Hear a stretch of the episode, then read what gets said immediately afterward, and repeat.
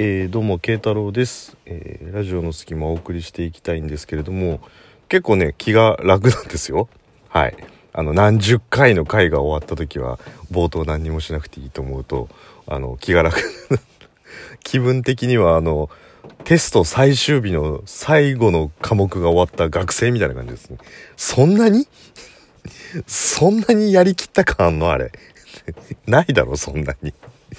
はいあのそんな感じですねえー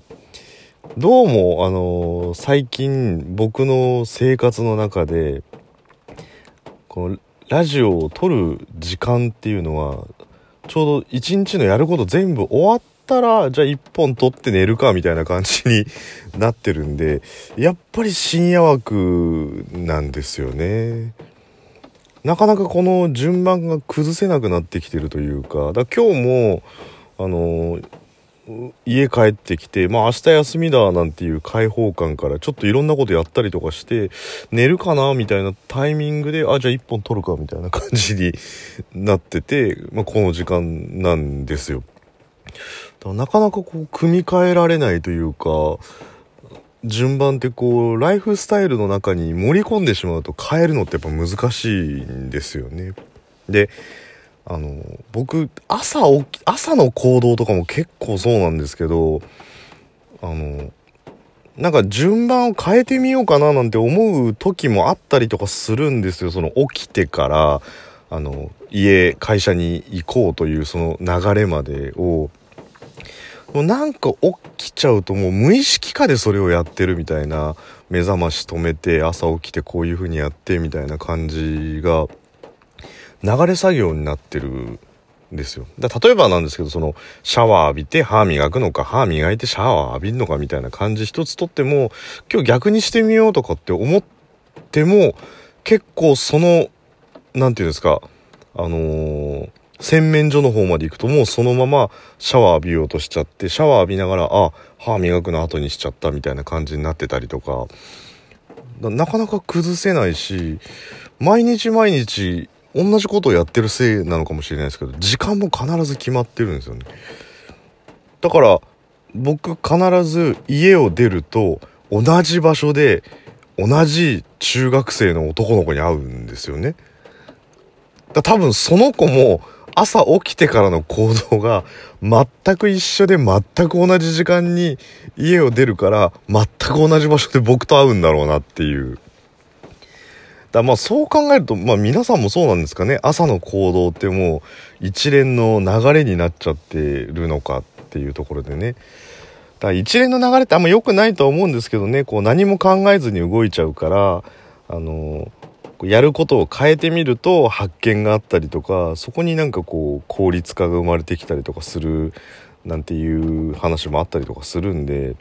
やっぱりそのやるタイミングとかっていうのは変えていかなきゃいけないってことを考えると、まあ、毎回毎回、えーこのラジオを録音する時間を最後に持ってくるっていうのもどうなのかなって思うんですけどまあでも考えてみたら朝起きた瞬間にこれを録音しても喋る内容ねえんじゃねえかと思うのでまあこう入れ込むところの場所っていうのは悩むんですけどまあちょっとたまには違う時間にやってみたいなっていうのはここ最近の慶太郎のなんとなくの願望なんですけど。でまああのー特に今日は大きな何かっていうのがあったわけでもないんですけど、まあ、先ほどあった事件としてはあの飲み物のその飲んだ時ってこう反応が違うなって思ったんですよ。どういうことかっていうと例えばなんか熱いものを飲んだ時とか極熱みたいな感じのこうリアクションがあるじゃないですか。で、例えばコーヒーを濃く入れすぎちゃった時とかに、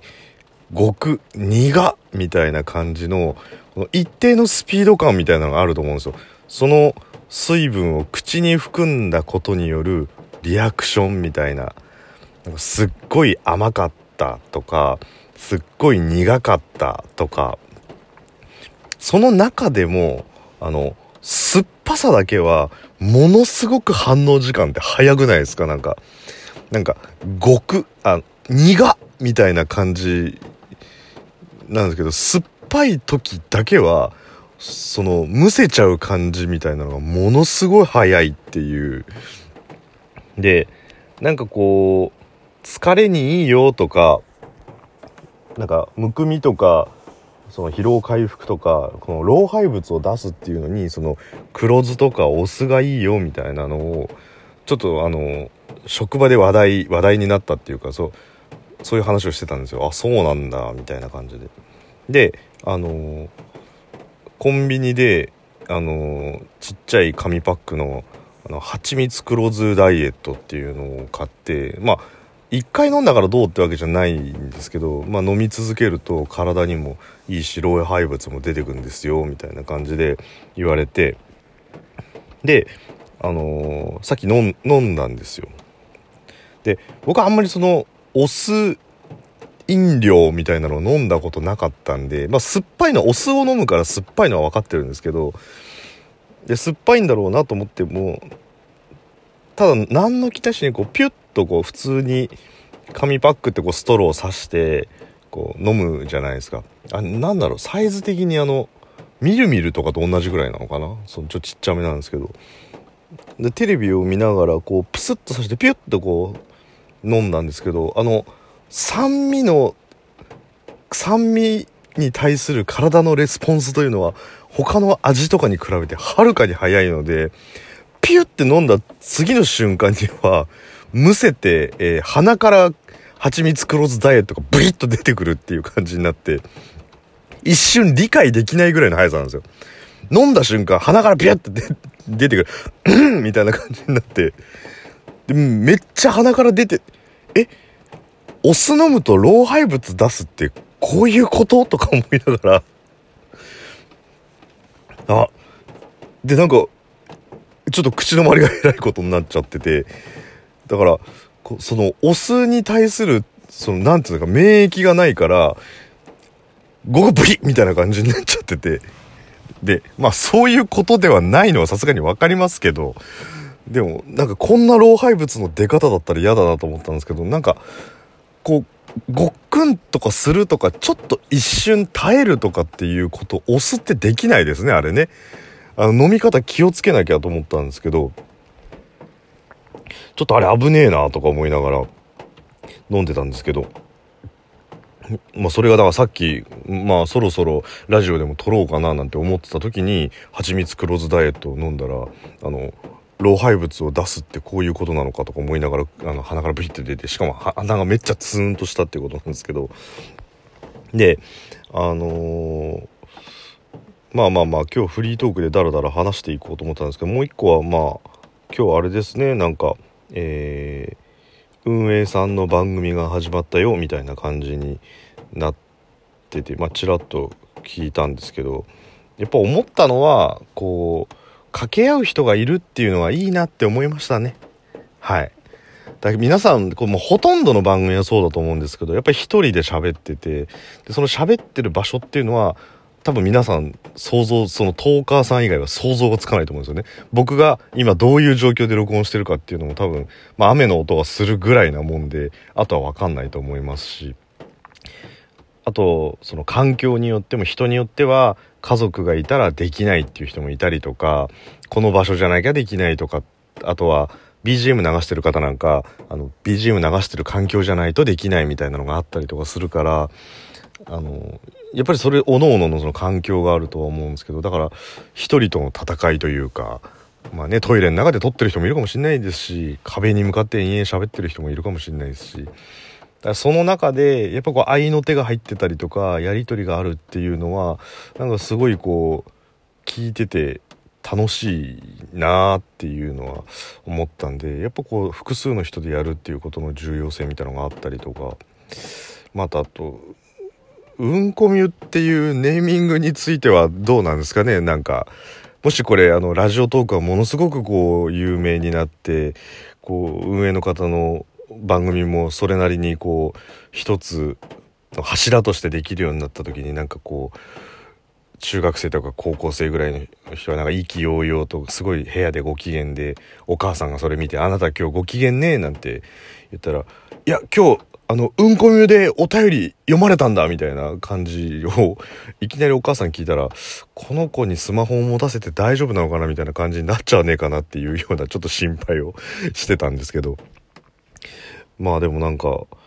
すごいですよね。結局これで運営の方がどんどん自分の番組持つようになっちゃって運営の方のトークの方が面白かった時にどんどんトーカーがリスナーに変わってって最終的にラジオトークは運営の人が喋ってる番組のアプリとかになってもなんかそれはそれで 面白いのかなっていう逆転現象が起きちゃうみたいなのもちょっとあったりとかしてなんか面白いのかなと思ったんですけどやっぱりそのね掛け合いがあるっていうのは楽しいかなと思いますし今のトーカーさんはなんか孤独と戦ってる感もあったりとかすると思うのでまあそれもそれであのー、まいいのか悪いのかっていうのはよしあしだとは思うんですけどね。やっぱりその何なんでしょうこの移行移行期に来てるのかななんていうことを感じてたりとかして。でこの移行期になんだろう移行期になったことを感じてるっていうのもちょっと今日仕事中に感じたことがあってこれあの学習能力ねえな本当にほぼほぼ24時間前と同じような状況になってますが、えー、話をしようと思うともう11分超えてるっていう感じですね。ままた後半いっちゃうかなこれ。まあでもちょっとこれはこの移行期だからこそ伝えたいことなのでちょっと後半取らさせてください。すいません。あの2日連続複数になっちゃったんですけど後半でちょっとお話ししたいと思いますので、えそのラジオトークの移行期について思うことっていうところですね、えー、お話ししていきたいと思いますのでもしよろしければ後半も聞いていただければと思いますので後半に今日も続いちゃいます。すいません。